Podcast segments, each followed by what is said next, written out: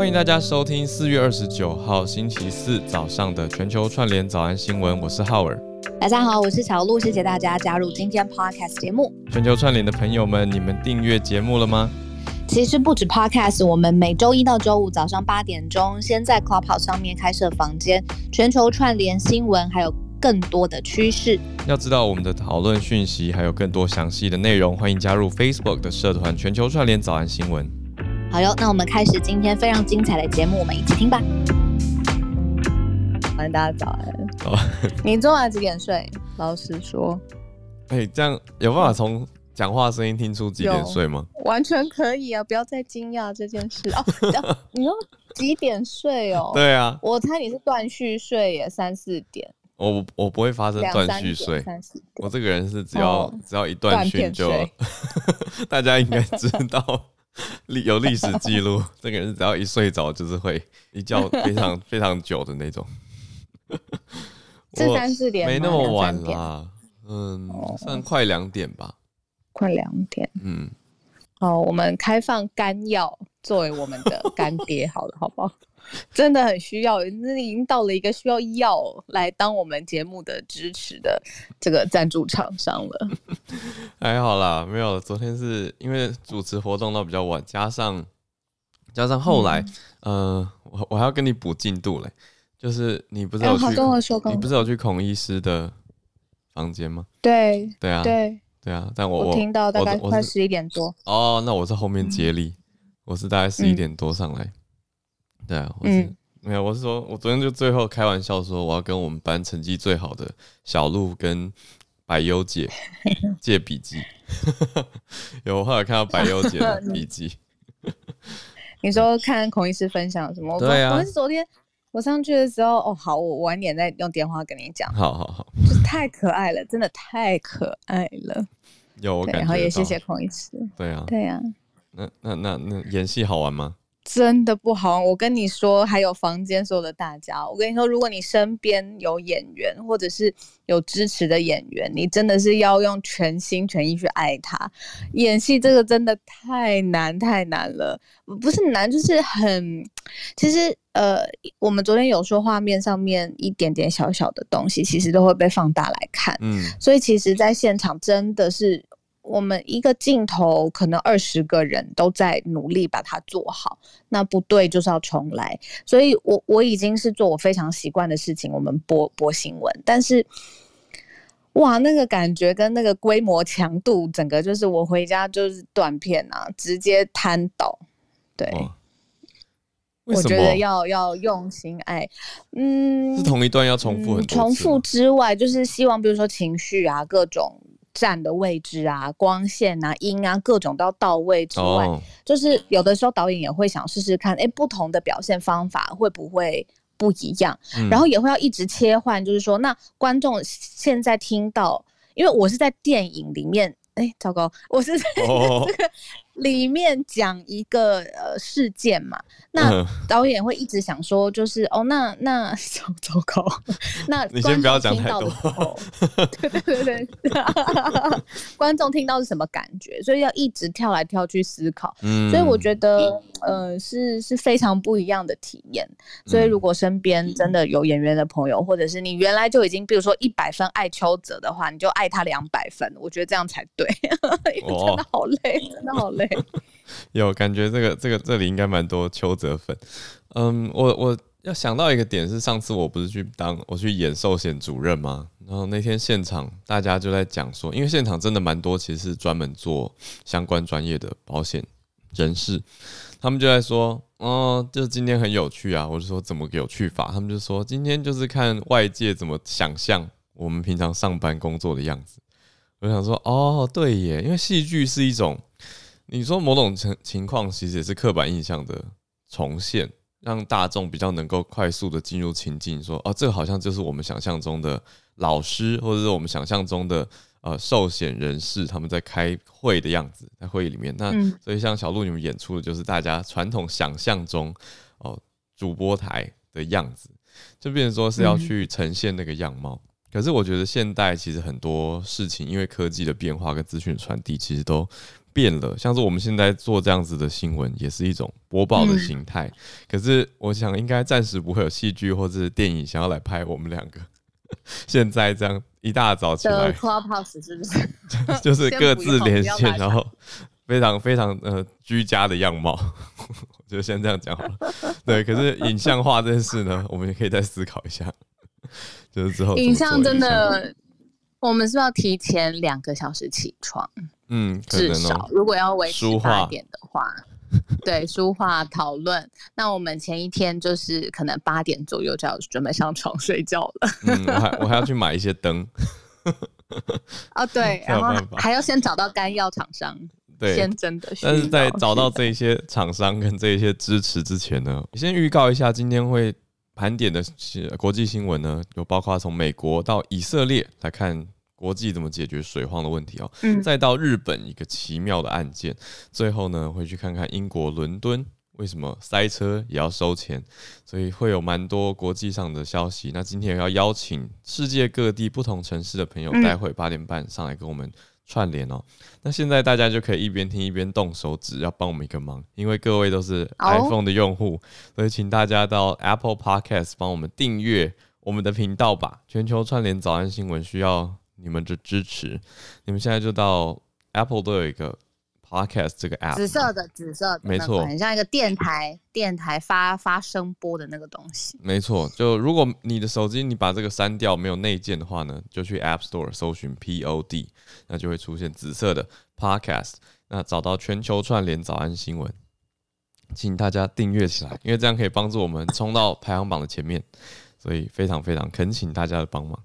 然后待会到八点半的时候，嗯、我跟小鹿有一个新的尝试。我们想说，尽量跟不同城市更多的朋友来串联连接，所以今天稍微希望大家把发言的时间长度大概缩在五分钟前后了，五分钟左右。那我们今天先先试办，对，先试试看。那目的是让整个全球串联更加的多元丰富。而且有很多朋友有串联感，对，很多听友都提醒我们，就是说，哎、欸，希望可以有更保有一开始全球串联的这个感觉。那我想说，的确的确，所以今天也特别特别在欢迎，如果你是在世界各地不同地方的城市，那有什么想要分享的题目，不限于我们今天列出来的这些主题哦。如果你你所在的地方有观察到很奇妙的、有趣的趋势，想要跟我们这边大多人是在台湾吧，我相信。啊、呃，照我们的听众分布比例图的话，看起来是大概有八成多都在台湾。那也有一些是马来西亚、香港、美国跟日本的朋友，也有一些在欧洲的朋友，所以都欢迎大家上来串联。而且我们要讲一下，明天明天竟然就是对连假了，放假喽。对啊，明天虽然有一些朋友在社团有告诉我们说他们是公务员就没有休，公务员不放假，对，因为为什么？因为是五一劳动节，是劳工。只有劳工会休假，所以在台湾，我身边会遇到的，我想也是很多人会遇到的，就是公务人员还有呃医护人员都不算劳工，所以就是不受劳基法。呃、这个病哦，嗯，哦，对啊，哦，公务人员法，嗯、哦，对，不一样。嗯、OK，对，公务人员的办法跟医事人员的办法跟劳基法是不一样的，所以劳基法所管辖的劳工才有放。五一劳动节这个连假，那我们是老公吗？好儿，我们哦，我们好像不算哎，呃，我们也某种程度上也算，也不算吗？我不知道自己，我是我是我我是老公啦。我五一老老现在是老公节吗？好，我不知道。老公节，老公没有老公节，哎，可以做一个啊，可以，我们可以做一个啊。嗯，好啦，好啦，好啦，好啦，好啦，我们不是，我们不是，我们不是。但是我们不是的时候，我们跟大家大部分的人一样，是不是？我们明天就开始节目上面放假了。嗯，对，我觉得需要休息一下。我因为我明天是还要去影展翻译，然后我看小鹿要去做菜呢。我要去学做菜，我现在疯狂爱上做菜这件事，我觉得太好玩了。嗯嗯，因为呃，对我很喜欢学新的东西嘛，那。就是新的东西有很多排列组合的，我都很喜欢，像画画呀，然后做东西啊，做糕点啊，烘焙啊，然后做菜这件事有很多，觉得很多发挥创意这种，嗯，我太喜欢了，对，所以。明天休息一下。哦，我同时收到两个讯息，一个是说还有学校的老师跟学生哦，我就想说啊，对他们也没有放劳工节哦，他们也没有放哦，嗯，学校老师并没有放。哦、那另外有一个乡民朋友跟我说，呃，做菜在 PPT 有别的意思，所以要小心。我想说，嗯，又有别的意思，嗯，有，好可怕，这个地雷充满地雷的世界。好，没关系，我们还是回来盘点好了。回到我们熟悉的模式，我们就还是先跟大家看看世界各地我们关注到什么样大小事情。第一个其实蛮重大的，是美国有一个又有一个新的官员要上任了，是吗？而且他超美，丹尼斯老师，你有在听，你应该知道，就是 就是因为我之前有看 Netflix 上面的纪录片，只是说奥巴马他最后在白天的一。白宫的一百天，他究竟在做什么事情？这样子，他最后卸任的时候，总是有很多事情要最后收尾啊，等等。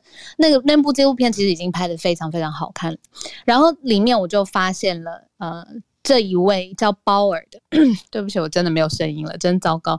叫鲍尔的这个女生，然后她是呃呃在学界，然后哈佛的法学教授。类型这种系列的，然后被奥巴马亲自拉进去白宫的团队里头，跟他一起负责外交的事务。那所以她算是奥巴马的亲信喽，就是非常非常信任的团队了。那当然，川普执政的时期，呃，他可能就重返重返教职，但是他现在要出任的这个是国际开发，呃，美国的国际开发总署。那他要负责的新的这个，这个是一个新的人事案嘛？那可见他在政坛的影响力，还有国际事务的影响力，呃，在民主党里头就是延续的。从奥巴马时代，他已经贡献，而且直接在白宫就是跟着奥巴马全世界的飞。嗯，然后呃，他现在要有新的这个呃负责的单位。不过我特别想要分享它，是因为它其实跟台湾是有关系的，因为它在呃台湾。呃，防疫这段时间做得非非常好的时候，当然国际上面有各式各样的国家，或者是政治领袖，或者是政治人物，呃，有称赞台湾。他就是其中一个，他自己他在他的 Twitter 上面，他有说台湾是防疫有加，就代表他其实是。也有在关注，就是亚洲地区，尤其他有在 COVID 的时间关注到台湾的成绩。那他对亚洲事务，还有尤其是中东，还有国际上面的事务，我从纪录片上面看起来是真的。呃，他有热情，而且很有他的法学的基础在支撑，所以待会也听听看，Dennis 老师讲说，这样子的一个国际组织，我是不太了解这个组织，嗯、但是他在国际上面能够发挥的实际的作用，或者是对于拜登政府他们现在想要完成的目标意义是什么？他的姓氏好特别哦，因为小鹿刚讲到鲍尔嘛，嗯、呃，他在英文原文的姓氏就是 Power。它叫做 Samantha Power，那我刚找到这个非常新的消息，所以我觉得嗯很特别，大家有兴趣可以稍微了解一下，因为是美国联邦参议院今天才通过的，是出任美国国际开发总署啊 USAID 啊 USAID 国际开发应该是 International Development 的这个总署的署长。这个人事案，那他负责的是美国的对外援助这件事情。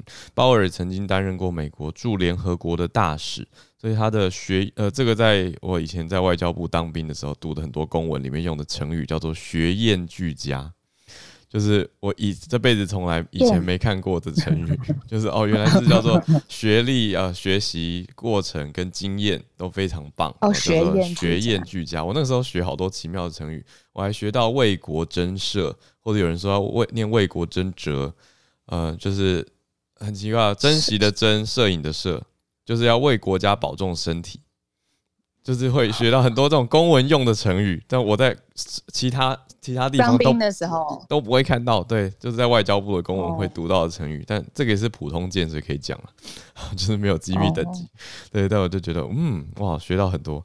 那像刚刚这个鲍尔他的经验，就会让我觉得，哇。真的是符合学验俱佳的代表，记者出身，二零零二年出了一本书，还得过新闻界最高的普利兹奖，那后来呢，在哈佛的甘乃迪学院担任公共政策的教授，嗯、那也在美国的国家安全会议，就是 National Security Council（NSC） 服务过，所以真的是嗯非常资历丰厚的一位人士。那现年才五十岁，以官员来说很年轻，对，是年轻的官员。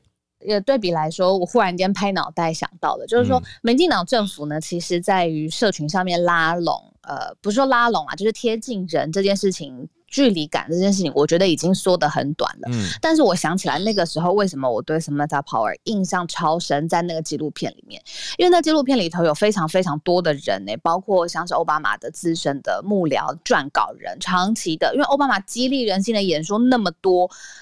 但是他有一个就是非常信任的撰稿人，反正那个纪录片里头的人出现的人有很多很多。但是我对 Samantha Power 印象很深，是因为那个纪录片从他的一早起床，他要帮他女儿。打点他，就是跟他吃早餐，然后帮他系鞋带，送他上学，开始拍。我就觉得说，哇，这个马上要去联合国，就是来开一个全世界到底应该怎么分布权力，怎么抵抗人权的这样子的女性，嗯、早上起来也就是一个珍惜跟女儿相处的时间的妈妈。我那个时候就觉得，哦，这个人好立体哦。讲到联合国，我昨天认识一个在联合国工作过、刚回到台湾的台湾人士。非常非常特别的一个经验，有机会我觉得诶、也在邀请他来跟大家分享好了。我觉得蛮蛮特别，他现在回到台湾创业，嗯，非常非常有有意思，在做能源跟建筑相关的事业。那我觉得很好玩，所以就可以接触到，我觉得很难得啦。就是大家用不同的方式在努力的改变世界，让世界变得更好。下一个标题，我们是来到了以色列吗？嗯，以色列发生什么事了，浩尔？它是不是跟台湾一样有水荒？并不是新的消息，但是我觉得是可以作为台湾最近的呃一个很好的参考。就是呢，台湾最近算是缺水的消息嘛，缺水缺水的事情。那可是以我们放大到全球来看的话，其实有二十亿人都会面临到有可能缺水的状况。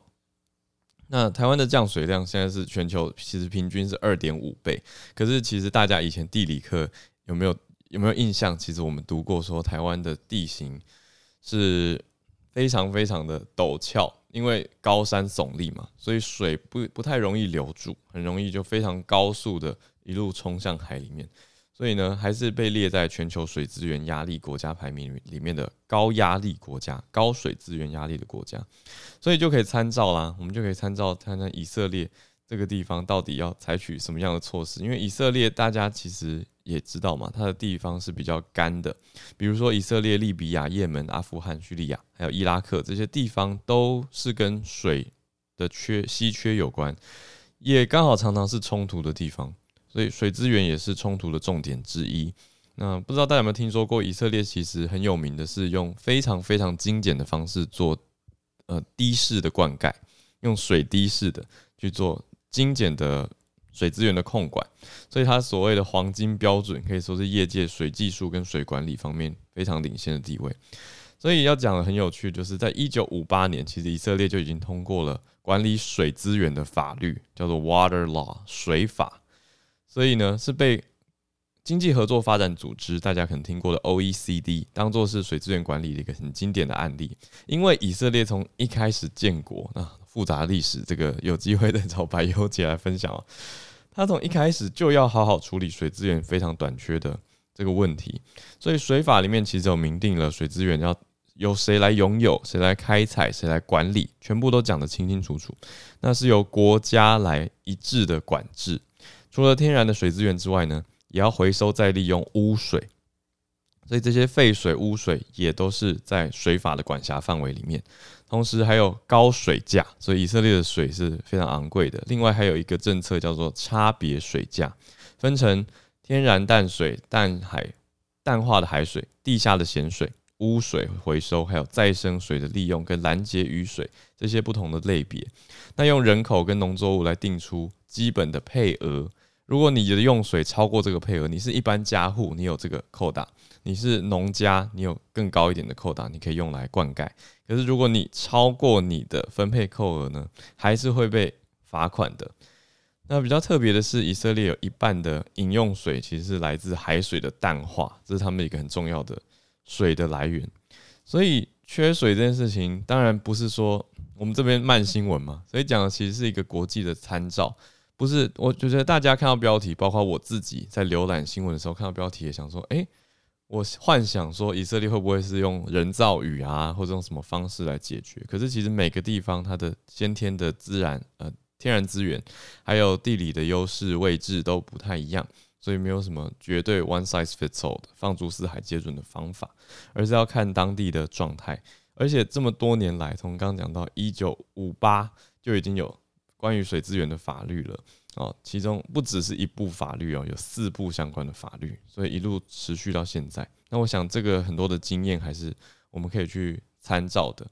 那其他地方呢，像是不只是以色列，包括呢美国的加州也有北水南调啊这些工程，新加坡也有国家四个水龙头这样子的政策哦。所以刚刚讲的列举的这些，其实也都是。必须要积极的处理水资源跟争取水资源的地方，所以我觉得其实都可以作为我们的一个参照啦。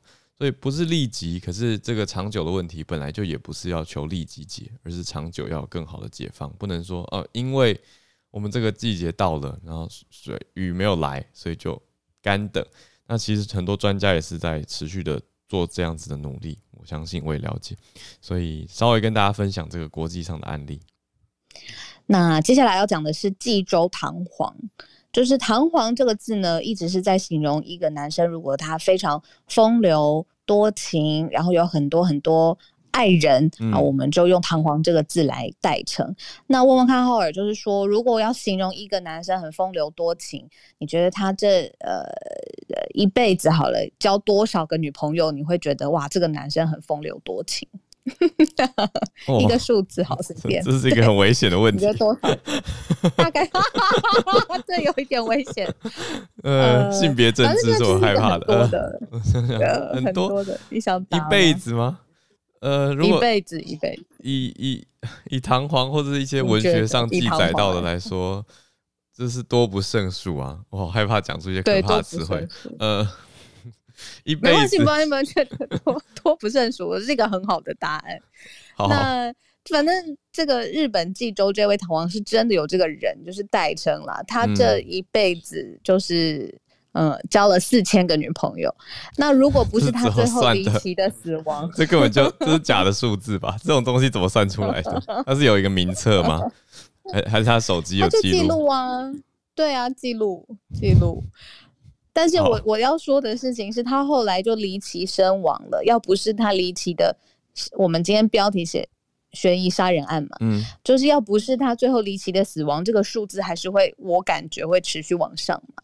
那重点就是是他那个时候是被一位二十五岁的嫩妻，现在是被逮捕了，然后好像是他作为这个整个呃案件的嫌疑犯。他是一位日本的富豪，来自日本的济州，然后他在三年之前好像是死于毒品过量，然后死亡的时候他七十七岁。嗯。那他生前就是他死亡前三个月，他迎娶的太太才二十二岁，现在所以三年之后二十五岁嘛。嗯。但是这位太太她以现在被杀人罪嫌被逮捕了。哦，我懂意思了，就是三年前的离奇案件，那最近终于调查到新的进展。终于找到，对，可能调查到说可能是他的太太所为。对，那七十七岁嘛，死亡的时候七十七岁，就三年之前这位太富豪七十七岁，但他那个时候在死亡之前三个月迎娶的人二十二岁，所以中间差了五十五岁。哇，这个这是很离奇耶！可是可是，大家，所以你你刚刚讲的意思是说他嗯。这个四千的数字可能会继续往上，所以他在在他的太太之外，也许还有其他女朋友，是这个意思吗？我觉得这是弹簧给我的意思的的这种，对对对，这对印象，就是说这种这种生活风格，好了，把它 称为一种生活风格的男生，可能不会这个数字不会停下来吧？对不对？就算婚姻或者是呃有了这一。这一个时期的爱人，但是 我要讲到多偏、啊？我觉得我先不要回答好了，快制止我！对啊，就是这是一种生活风格选择习惯嘛。但是我今天只是想讲说，就是教英文好了。他那个时候，哎、欸，好啊，好好好，请说。因为它算算是西班牙文，严格说起来，就弹簧到底是什么？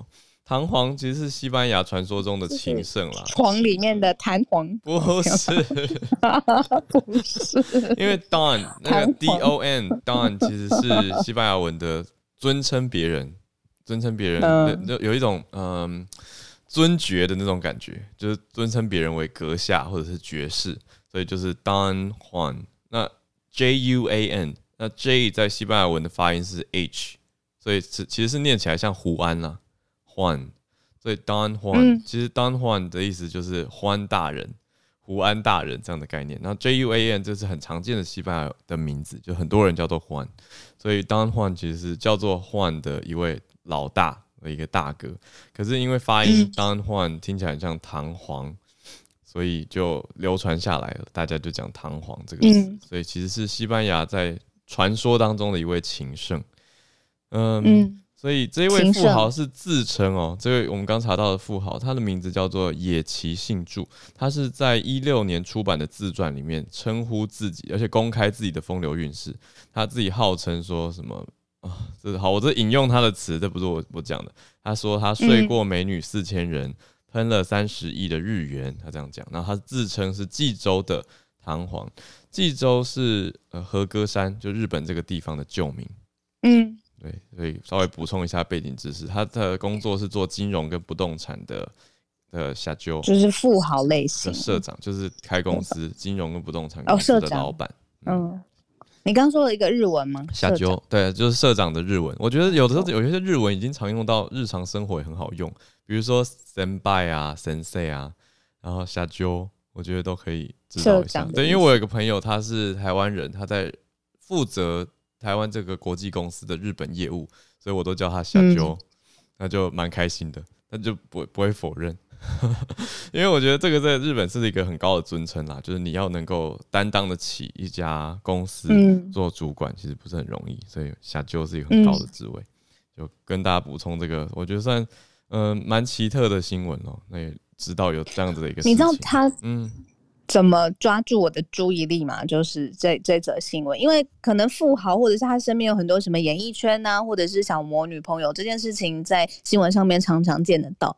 但这一则新闻我看到是因为当时他死亡的时候啊，嗯、就是是一个呃急性兴奋剂中毒。嗯嗯、我看到的报道是这样子。那他的血就是野崎这当事人的这个血，他血血液。胃里面都有这个兴奋剂，但是他手上没有针头注射的痕迹。嗯，也就是说他是死于急性兴奋剂中毒，但是他不是注射进去的，可能是吃吃进去的。那谁可以去控制他吃？他自己吃会吃这么多吗？还是他身边的人害他吃？你知道我很喜欢看这种 true crime 的人生，嗯、真实犯罪，对真实的犯罪，所以我那时候就想说，哇。然后，如果真的是他太太真的犯下这个罪行，就是想说，那是不是跟他的觊觎他的钱财很有关系？嗯，那你都已经是他太太了，不能好好跟他一起生活吗？好了，可以了，可以了。这奇妙的案件，对，我要再补充一个，既然都讲到当换了，那唐吉诃德大家可能也听过哦。哎，有朋友马上就、啊、哦，有有人跟我说西班牙文发音要念东换，好。我我总我总觉得我念起来像韩文。好，他说比较像董环，董环。那西文的 O 的发音是 O O，所以东哦不是哦，西班牙文，他的意思是西班牙文不会念 don。哦，好，对，我要补充一下，这个就是 Americanization 的问题，就是美国人念外语的时候都会转音，变得比较多 O 跟 R 的声音。比如说餐厅本来是法文嘛，本来是 restaurant，那到英文变 restaurant。就是会很 R 很 O，restaurant 哦，所以像那个英文就会把它念 don D O N，可是，在法呃在西班牙文原文应该是念 don，我我可以理解，所以谢谢听友的补充。那唐吉诃德大家应该也听过，因为对啊对啊，唐吉诃德是 Don Quixote，那 Don Quixote 在英文里面就会念 Don Quixote，大家懂我意思吗？就是那个哦不太一样的动美式发音会把这些字都变美式。所以稍微补充给大家，那唐吉诃德也是文学上很知名的一个骑士，对，所以也是从西班牙这个地方传过来的，一起一样的，对的。那我们是不是？我我刚讲别人离奇，嗯、然后我我有收到讯息，我才离奇吧？他们说看听得到我的声音，但是看不到我的头像，啊、然后也看不到我在你旁。真的我，我看得到啊，是为什么？这怎么听起来像什么故事？哦、我我看得到，对、啊，只有我看得到小鹿，看得到。只有你看得到，好了，可以了，给浩然看到就好了。不是啊，可是没有，是我声音陪伴大家。大家重新整理往下拉，没办法 refresh 看到吗？好，很神奇哦。大家可以传讯息给我。好。然后还有说，今天 Clubhouse 很怪，被登出两次，辛苦大家了。是我们可爱的制作人。对啊，好了，没关系，没有看到我没关系，我声音在就好。因为我是小担心，等一下全球串联的时候，大家上来会不会有状况？我们先保持关注跟连线。那也谢谢大家持续的连着，现在有三千多人在房间里面。好的，那我们串联之前是不是讲一下伦敦的交通拥塞为什么要收钱？我看到是跟伦敦市长选举有关系。对，你记不记得之前早安新闻有讲过，连就是在呃路过呃呃 Heathrow Airport Airport 希斯洛机场，伦敦的机场，对，嗯，天呐，Heathrow Airport，嗯，对，有点难念，对，Heathrow Airport 也要收，就是呃过路这个旅馆不是。机场的，我到底脑筋在干嘛？呃，过路机场的费用嘛，因为那个时候要维护整个机场的营运啊，或是各式各样的机组啊，各式各样的开销等等。那我后来看到这个伦敦市区也有所谓永塞费，就是永塞或永塞，大家看怎么念，嗯、就是经过这个。呃，最交通繁忙的时候，其实是针对车辆也要收取一些些费用的。嗯，但是现在呢，这个措施是要被取消了，可能会觉得说，哎，没有必要，或者是对于财政就是没有没有那么大的帮助的状况之下，呃，成为了新的政策上面的一个方向。那我就很好奇，就是这个永色费是真的值得收吗？我很好奇，是想问大家，台湾，比如说每次下班的时候，我昨天看陶子姐，嗯，对不对？内湖那个整个大区域变成一个巨型停车场，那会不会因为你收了，会要多收费用，就想说好，我不要去那边缴费，我就宁可绕比较远一点的地方，或者是避开那个时段。嗯，我只是很好奇说，说伦敦塞车一定是很严重吗？那北京也很严重，那北京会想要收吗？或者是收这个钱合不合理？这个可以开放大家上来串联。对啊，我们一边讨论这一则最今天盘点最后一则，一边请大家可以准备可以举手了。就如果有要来串联的全世界各地的朋友们，那就慢慢写一下 bio，我们也慢慢看。那一边再把最后一个新闻做一个收拢。那这个词早安英文又来了，congestion 就是塞车，或是大家常听到的 traffic jam。啊、车子塞在一起，像果酱一样塞在一起。啊、我我会念拥塞，诶，我自己习惯了，长久以来我都念交通拥塞。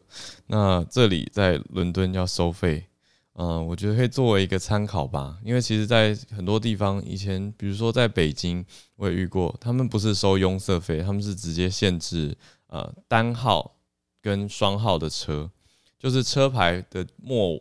莫吉码，如果是单号是双号的话，今天只能单号进城，或者是只能双号进城来做交通流流量的控管。那这些其实都在解决的是一个都市化的一定必然的状况嘛，就是都市化如果将来的交通模式没有调整，大家就会更多更多的人开车进出都市交通，因为房价核心一定是比较高的，所以常常是多数人是居住在城市的外围。那其实到了二零五零年。呃，刚好昨天听那位联合国回来的朋友在分享啊，他是预估说全世界有百分之八十的人都会居住在城市了，居住在都市地区。我觉得这是一个很惊人的都市化的的的进展。然后他也引用了联合国之前的秘呃秘书长潘基文讲的一句话，说我们是第一个解决贫穷问题的世代，可是是最后一个解决气候环境问题的世代。意思就是说，其实大多数的。国家大多数的人会在这个时代脱离贫穷，那全部都进入到都市生活，可以有比较好的生活水准，对啊。可是我觉得这个反映出来就是消费力跟都市化的问题之后，环境问题有没有办法解决？所以还有很多很多待解决的问题。稍微在这边跟大家回顾跟收拢。好的，啊，看到很多朋友举手，再看一下大家。我想先听听看马姑米，马姑米早安哦。你今天是是不是要讲这个济州的这一位？你你有发现日本媒体有报道他吗？他在日本媒体是不是大家对他很好奇？嗨，小鹿还有 Howard 早安，大家早安。马姑米早安。对，早安。有这个日本的媒体到今天早上刚刚呃一个小时前也刚好有一个电视台，就是富士电视台刚好在做他的特辑，然后就呃他们在 focus 这个女孩子。从他国小的时候长什么样子，然后国小毕业的时候写了什么东西，然后就写到说，其实这个女孩子，对她其实是一一个，我简单讲这个故事，就是这个整个故事，我用一句话来形容，就是一位爱好虚荣的女生，因为一个月可以拿到一百万日币，因此跟老公公结婚。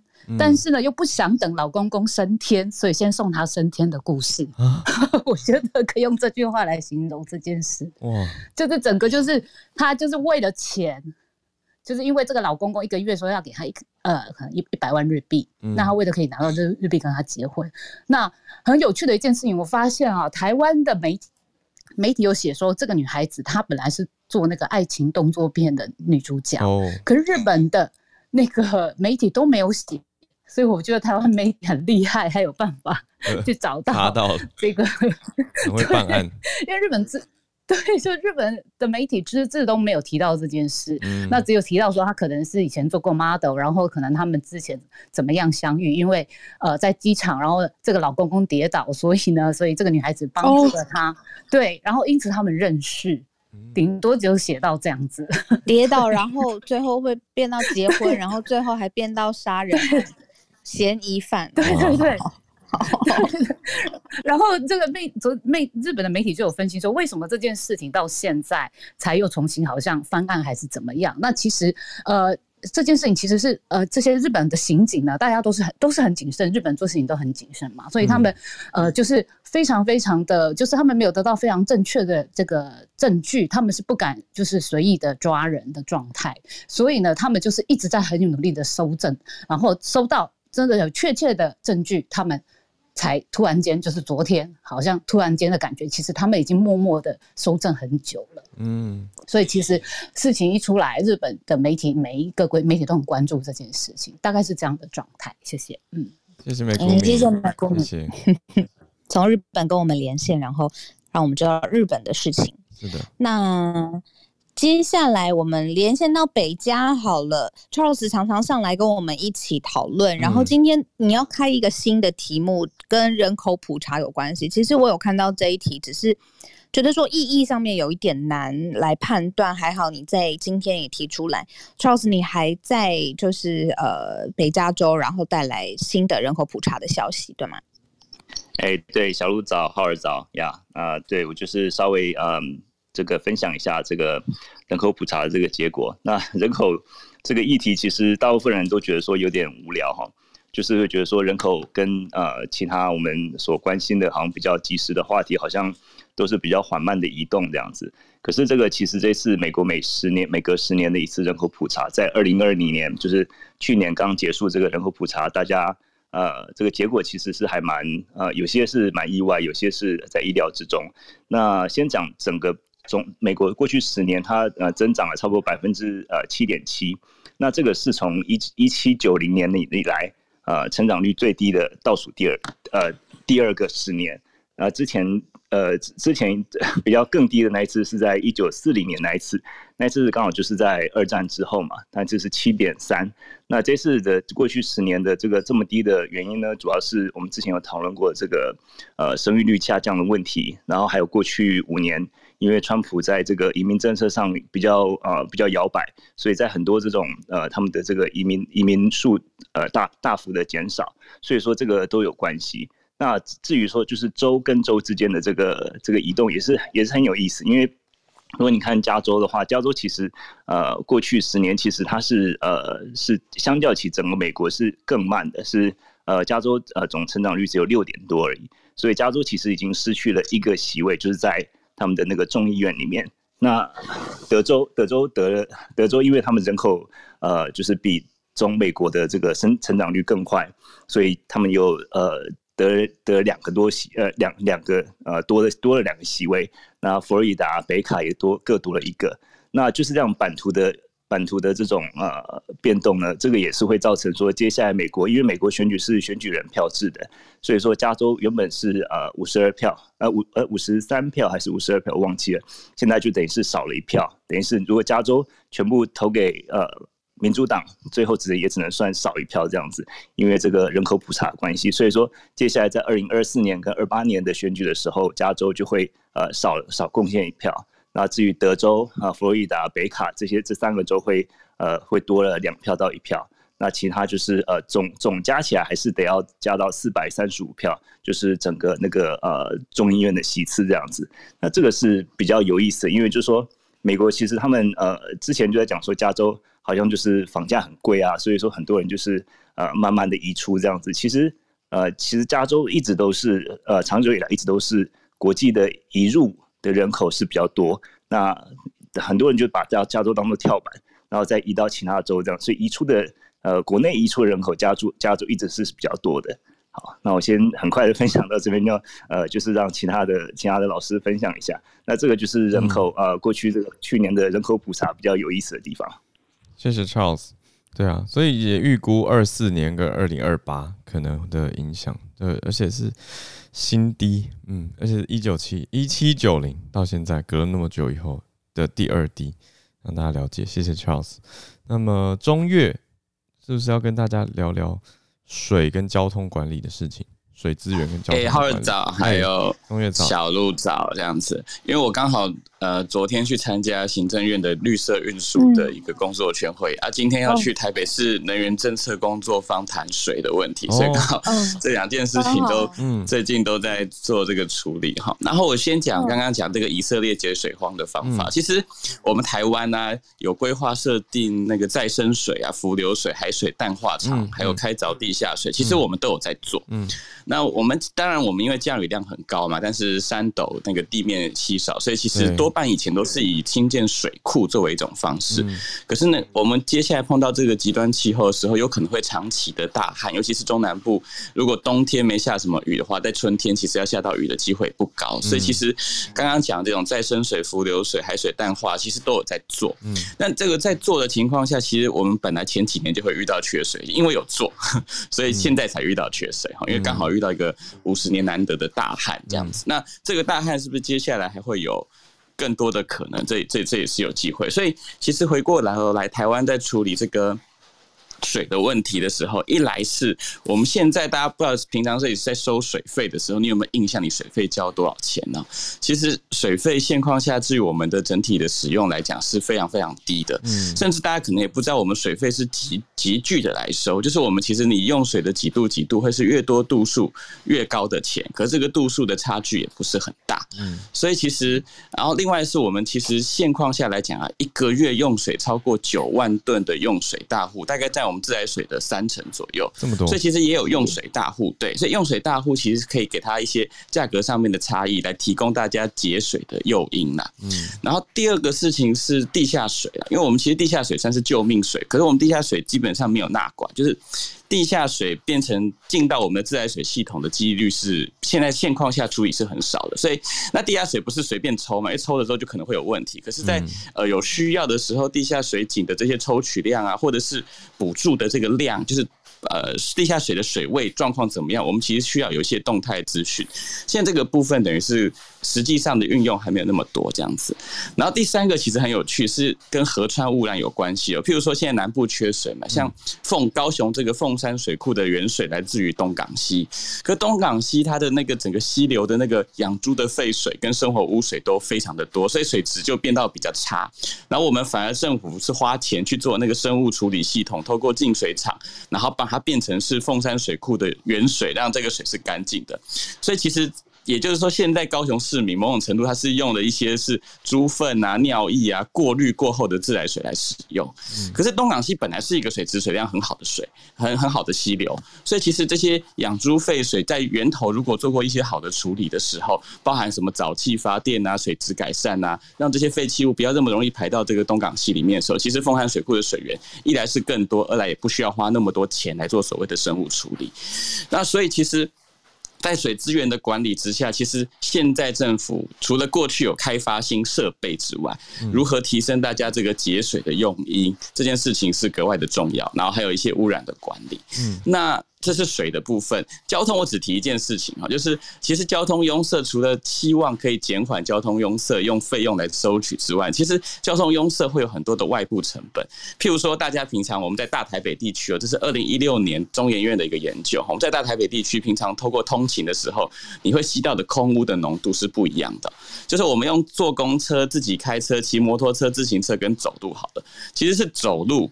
大概是这个，它的单位是 UGM 三哈，就是我单位不重要，它大概走路的平均吸到这个呃空污的机会哈，就 PM 二点五的机会大概是二十一点三，那自行车是最多的是二十五点九，摩托车是二十二点七，可是你自己开车的话只有五点六，哎。也就是，因为其实可以想象嘛，我在车里面的时候，其实相对来讲空气比较干净。我把窗户关起来，然后再开一个冷气有过滤。可是我听说过一个有趣的调查，是说坐计程车其实会吸到很多的废气，因为有一些计程车它会把车窗摇下来，所以一整天在市区里面晃，反而会带很多很多的微粒在车上。对，所以可是回过头来想想看到，自行车跟走路是我们。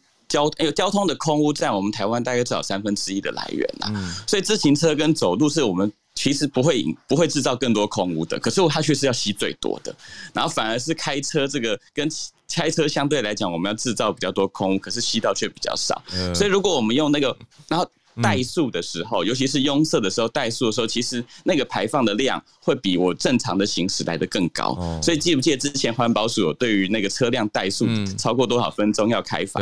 其实原因都是因为在怠速没有动的时候，它的机具没有运转的时候，其实排出来的空污量会更大。所以其实，在收所谓的交通拥塞费，如果是从环境成本的外部化来做管理的概念的时候，其实拥塞要交一些基本的费用，让这个我们希望它其实。目的是希望大家多搭乘大众运输工具，或者是在交通尖峰的时候用这种行人啊，或者是自行车的方式作为主要移动方式啊。那相信我相信大家上班其实，在台北市内通勤的机会高嘛，因为通勤相对来讲就是呃开车不管是停车的费用，或者是这个整体的费率是高的。可是相对于非大台北地区的地方，其实大家可能开车比例又高很多，所以跟大众运输的接轨率也有关系。但是交通拥塞费作为不单纯只是处理拥塞的问题，而是处理这种怠速造成的外部成本。然后其他人对其他人是要吸进去的，就是走路跟骑单车的人要多吸一点啊。这其实是一个很不公平的事情。所以其实，在想象这些费用的时候，有的时候它不单纯只是为了解决单一的问题，而是复合式然后来做。当然，伦敦取消，其实以前欧洲的交通管理多半是我们拿来作为一种榜样啦。因为欧洲的老城市里面其实道路比较小。跟台北市的那种道路有的宽有的窄的地方不太一样，这样子。可是交通管理应该是作为我们要处理交通拥塞，甚至刚刚讲这个空屋跟我们人生活之间关系很重要的方式。嗯好，先讲到这样。谢谢中岳，谢谢带来环境的思考跟整个政策制定，不是只解决单一的问题，是一个综合性的解决方法。再来是来自哥斯大黎加，我们的听友 Ashley，好特别。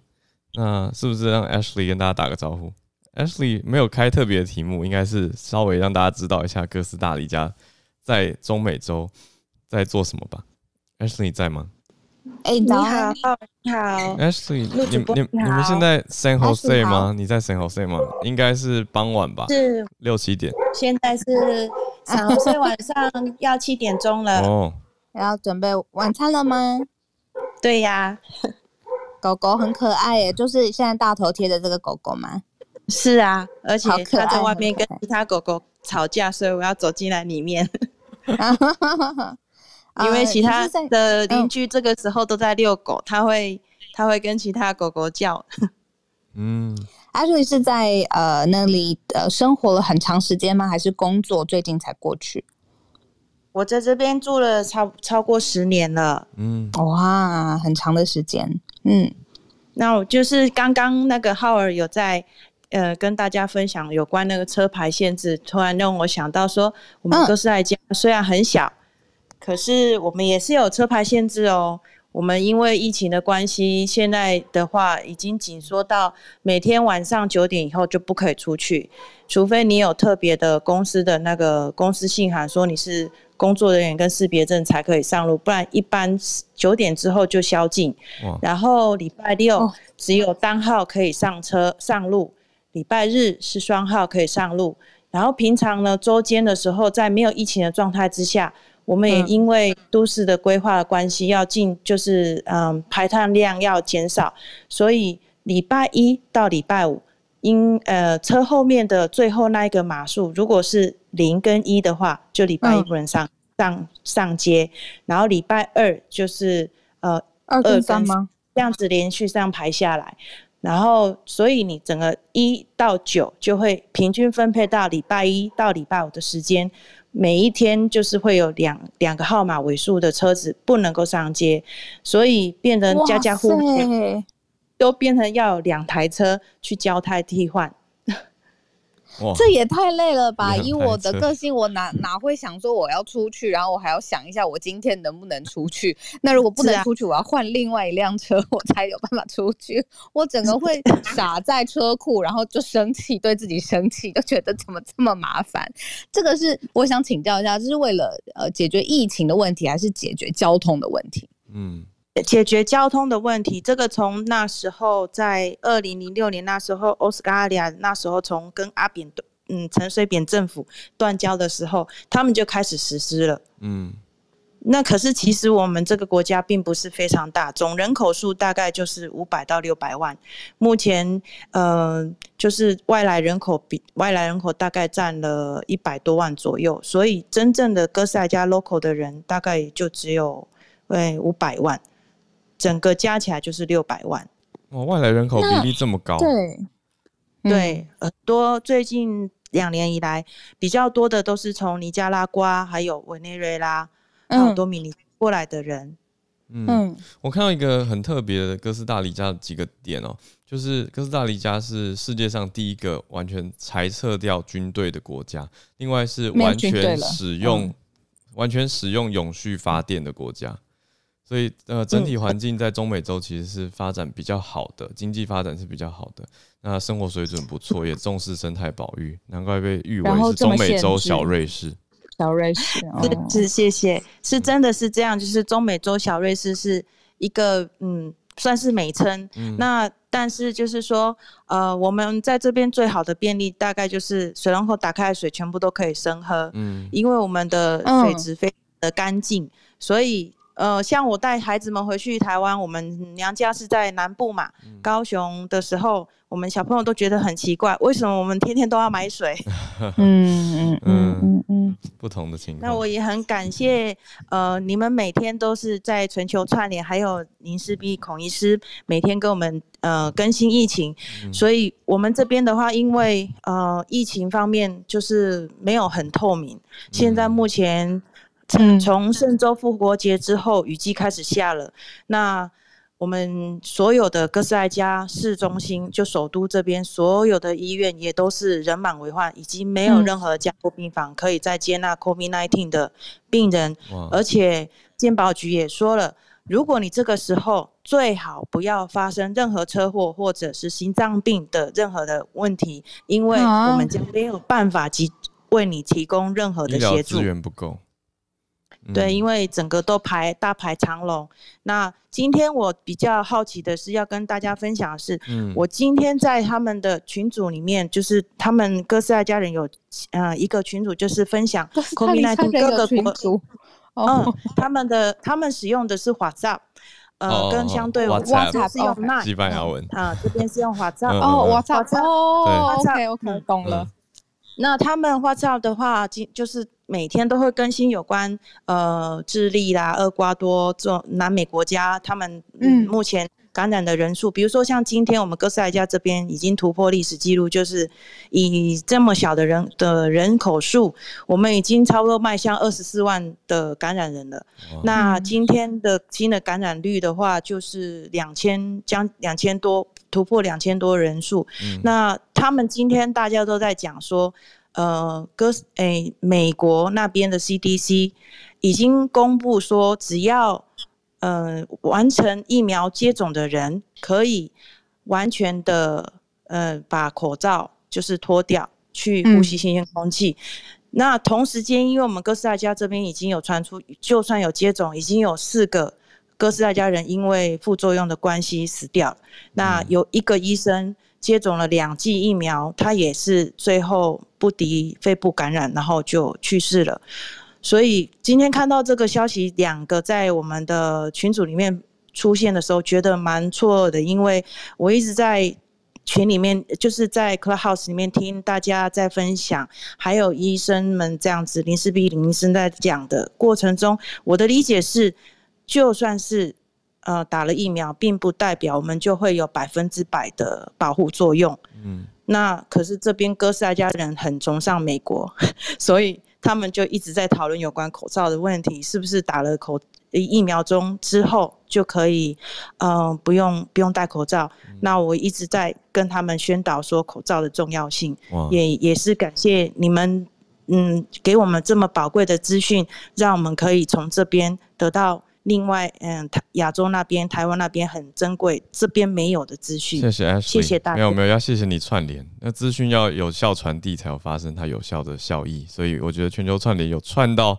没想到有串到中美洲、嗯、中南美洲的群组，我觉得还蛮开心听到这个分享。而且声音好近哦，是，就是虽然呃，虽然我们也很习惯，比如说 Dennis 老师或者是呃呃马古米好，我们都觉得嗯，这个也习惯。嗯、但是我刚才特别。觉得哇，哥斯达黎加虽然 Ashley 在哥斯达黎加，但是感觉好像在我旁边讲话，那个感觉很神奇。也谢谢你们每天这么辛苦的主持节目，非常谢谢你们大家辛苦的付出，谢谢，谢谢你，谢谢 Ashley，对啊。谢谢你跟可爱的狗狗，谢谢上来再跟我们串联，有机会再跟我们多聊聊哥斯达黎加。我我觉得我自己在台湾这边还是常常感受到世界好大，好多事情都想要去了解。那像是哥斯达黎加就很不熟悉，也是因为 Ashley 你上来，我刚赶快就去看了一些相关的资料，就觉得嗯，有机会都可以再希望再多了解多交流。那么好的，谢谢，谢谢你。再来是孔医师，孔医师早安。Hello, hello. 孔医师几点睡？安安 睡得很少，听得出来吗？可是那个孔医师声音都很稳定诶，我，我觉得你的声音听不太出来。会吗？会吗？我觉得，而且睡，就昨天真的弄到好晚，然后还看了一下《天国与地狱》的日剧，然后 觉得很好看。嗯嗯嗯。谢谢。那个我我我想了很多，今天要讲什么？嗯，我我后来觉得还是继续昨天的话题，嗯、跟大家稍微讲一下，因为我我发现。呃，昨天其实很复杂。昨天哈，公布了三例本土案例，嗯，比较详细，大家可以看我 bio 哦。可是我想挑出比较重点的，大家一般人会看不懂的，嗯。昨天的三例本土案例其实是分开来看，后面两例是华航机师案延伸出来的，这是我今天想强调的，嗯，因为它延伸到我们有看到两个学校哈，不管是停课或是怎么样哈，嗯，那我觉得在家长群组里引起了一些。类似恐慌，所以我特别想把它提出来讲。嗯、那第一个案例吼，大家自己去看新闻。那个五棍阿北有一个七十几岁的，那个其实是独立的，不是机师案吼。嗯，他是一个有家人去加拿大探亲回来，境外一路的确诊，他去给他送饭，结果被传染。然后可是阿北是还是到处去跳舞、参加社区活动等等吼，那个足迹当然很值得担心。那个大家自己去看吼，都在传这个足迹表，可是他没有什么好分析的吼。总之就是小心。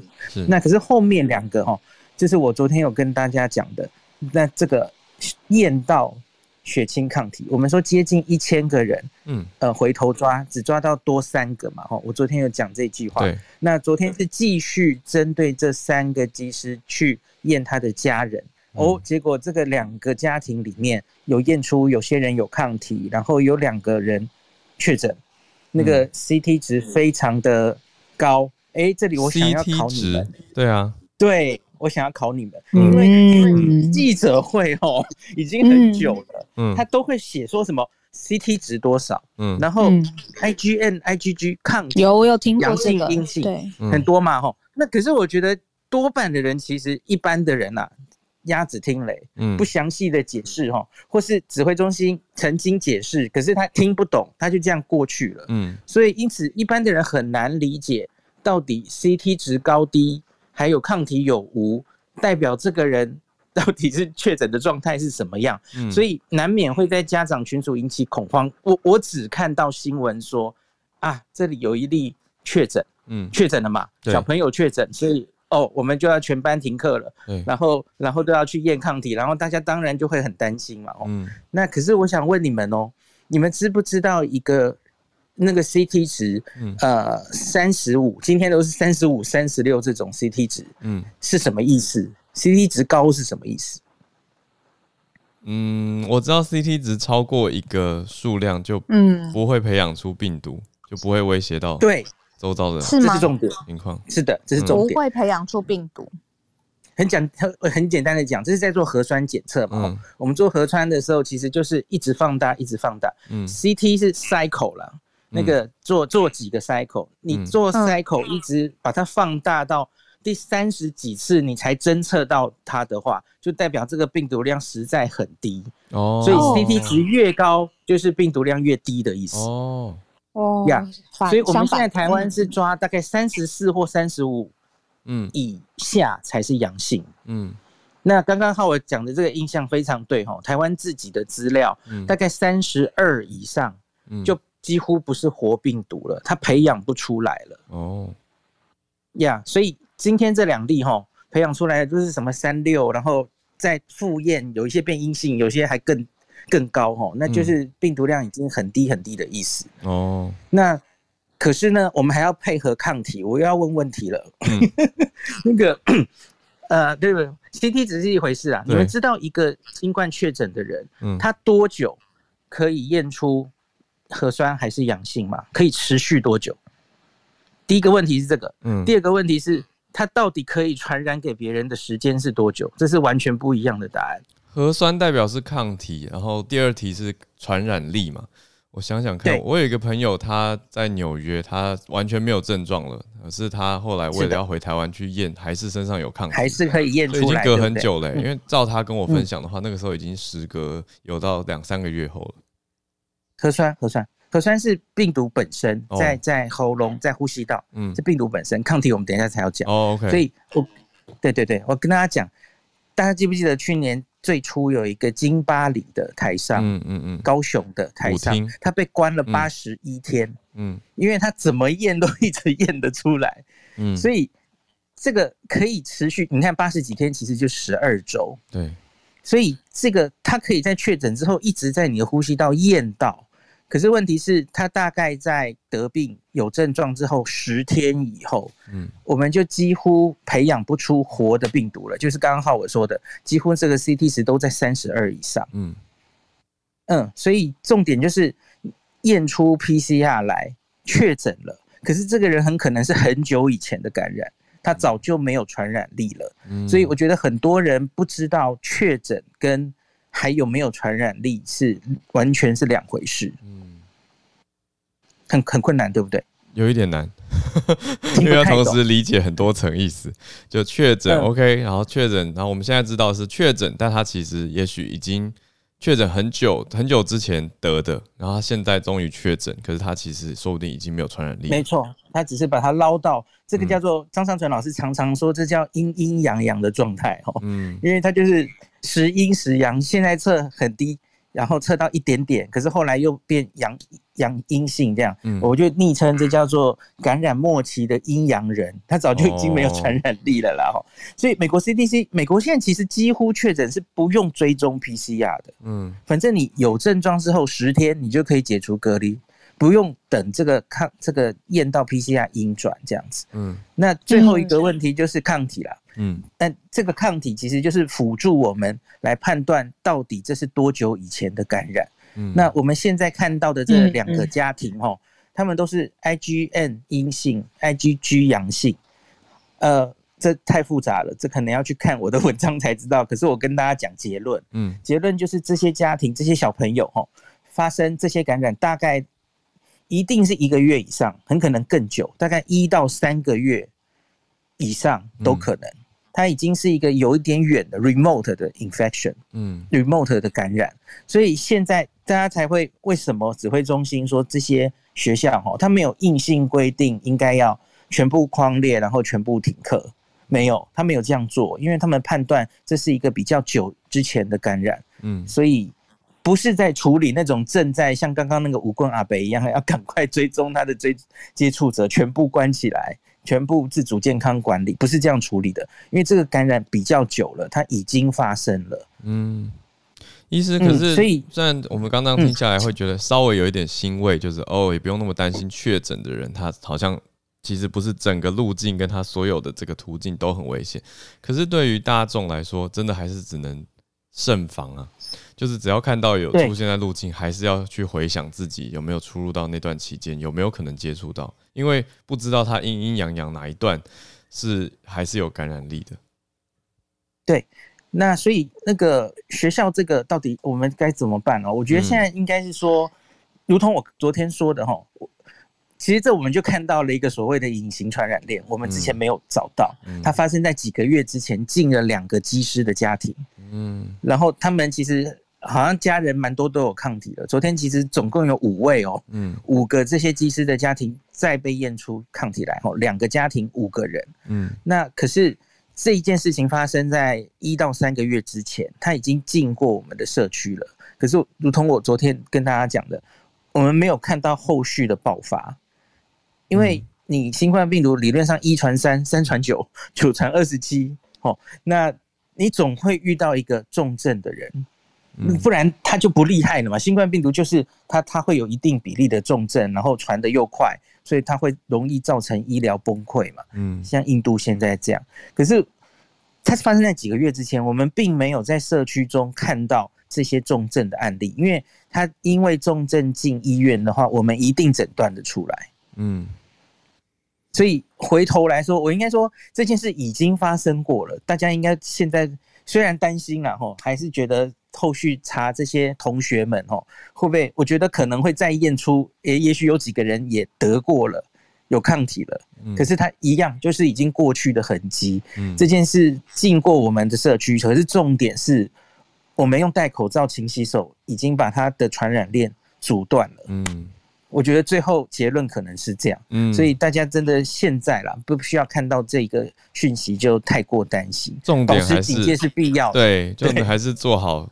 口罩、洗手这些基础的措施，对对对，老生常谈，其实结论都是这样。嗯，那大概就是跟大家稍微解释一下，指挥中心其实现在新闻稿都很啰嗦哦，就是 什么 IgG、IgN、CT 值都会跟你细细明明的讲。对，那大家要看懂的话，需要一点点那个知识，不是很。简单，所以大概跟大家讲一下。可是我觉得很棒的是，孔医师给了我们这些关键字，因为对于我们现在在资讯时代的人来说，只要有对的 keyword，就比较容易找到相关的重要资讯。那就是一直会也很谢谢像孔医师一样的热心的医师，其实就会看到一些科普的文章，让大家一般人非医学专业也能够呃窥其门道，可以大概知道，比如说刚讲的 CT 这个 cycle。threshold，然后另外讲到 IgG 跟 IgM 大概是什么意思，所以也会比较看得懂这样的新闻稿。非常非常谢谢，谢谢孔医师。对啊，嗯、最后邀请 Dennis 老师，今天呃，我们还是没有那么美中对抗的大国军事感，但是这一位是人士，就是这位女生 Samantha Power。呃，老师应该对他应该不陌生吧？因为我猜他在美国政治圈也非常非常有名。我要先跟老师说恭喜，还有辛苦了，因为连续两天都在主办主持啊，还有演讲。你刚刚讲完一场 Stop Asian Hate，对不对？连两天哦，我以为只有一场，两场是美中关系的。哦，昨天是主持，今天是那个演讲，所以我声音有点沙哑。对，其实今天正在发生大事呢。如果大家关注的话，今天是拜登呃就任百天啊，今天九十九天就就职百天，嗯、拜登的 first address to Congress，嗯，跟大家稍稍小小的讲一下他的他的这一次的第一次的这个国会联席会的演说，为什么叫 first address to Congress 而不是 State of the Union？是因为这个总统就职还不到一年，所以不会用 State of the Union 这个名词，他会说是总统的第一次演说，在联席国会联席会的演说，现在正在演说，刚刚已经讲出了。预期当中的关键字，America is on the move again，美国就再次前进哦。对，那其实为什么我会把这个拿拿出来讲呢？跟今天两位选出来的问呃这个题目，其实新闻有点关系哦。虽然这个小鹿说今天没有什么美中的对抗，其实我们从另外一个角度来看，大家有没有发现，拜登在选的很多的文职的位置上面，其实选的都是很强硬的人。嗯，Samantha Power 他就是一个很有 power 的人。如果你回顾 Samantha Power 他在过去的从政经验，其实他过去呢，呃，这一次他在听证会上会遇到很多的问题，就是跟他过去的历史从政历史是有关的。因为他过去的从政历史，他一直都是站在要求美国用军事介入人做做人道介入，要求美国派兵在叙利亚、在利比亚要用军事力量来介入。当地的人人道的问题，所以他当当当年过呃他的过去的从政经验都是这么强悍，但是拜登现在把他放在一个摆明了要使用软实力的位置，这是一个美美国的这个 USAID 呢，其实根据这个 USAID 它本来设立的目的，它就是希望用一个软实力，用美国外援的方式来帮助呃世界上需要帮助的国家，像 USAID 它的成目前的这个计划来说，以它目前设定的目标来说，拜登上任之后有针对 UACID 的整个方向呢，有做出几个指示。第一个是要帮助全球。Climate change 就是气候变迁的问题，这是 USAID 要去补助的部分。然后推动民主，推动其他国家的民主化。然后在这个呃中美洲的中南美洲的非法移民的问题，USAID 也要提供协助。再来还有医疗援助，呃，比如说非洲的医疗援助，还有世界上其他国家需要人道援助的地方，USAID 会用它的经费做出一些援助哦。跟大家介绍什么样的援助，怎么样的软实力，我们就以中南美洲的非法移民问题，大家会觉得很奇怪，软实力怎么来改善非法移民呢？过去这几年，美国在中南美洲，譬如说是呃，我们知道什么洪都拉斯啊这些国家哦，他所做的，透过 USAID 可以做的是跟当地的司法系统做一些连接，提供资源，建制辅，做出做出一些对青少年的辅导，对青少年的教化，毒品的管制。解决他的黑帮的问题，改善他的社会福利的系统哦，间接的来减少他的犯罪率，也让更多的人可以留在当地，就不会移民了。当然听起来好像是很理想，但是确确实实很有趣的是，从数据上来看，以二零一五年他们自己的公告的数据，二零一五年到二零一七年三年间有一个报告。